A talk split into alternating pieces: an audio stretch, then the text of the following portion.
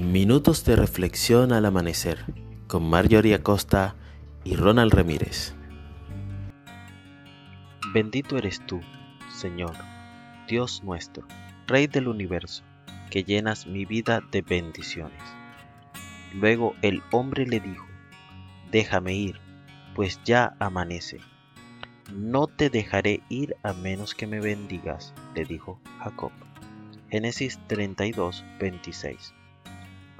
Jacob, antes de solicitar la intervención divina, realizó dos acciones.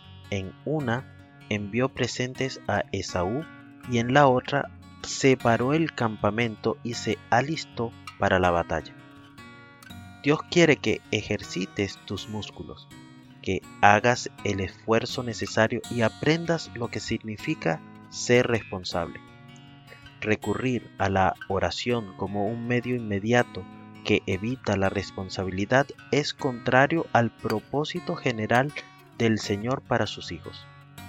La oración te recuerda que, a fin de cuentas, todo viene de Dios, pero no es apropiada hasta haber hecho nuestra parte y haber demostrado al Señor que eres sensato y haces todo lo que puedes.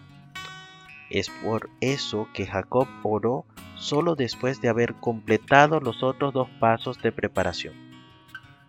Así también, tú debes asegurarte de haber hecho el mejor esfuerzo para ser responsable antes de apoyarte en la plegaria para obtener los beneficios del cielo sobre tu vida. Que el Eterno te bendiga y te preserve. Que el Eterno ilumine su rostro hacia ti y te otorgue gracia. Que el Eterno eleve su rostro hacia ti y ponga paz en ti.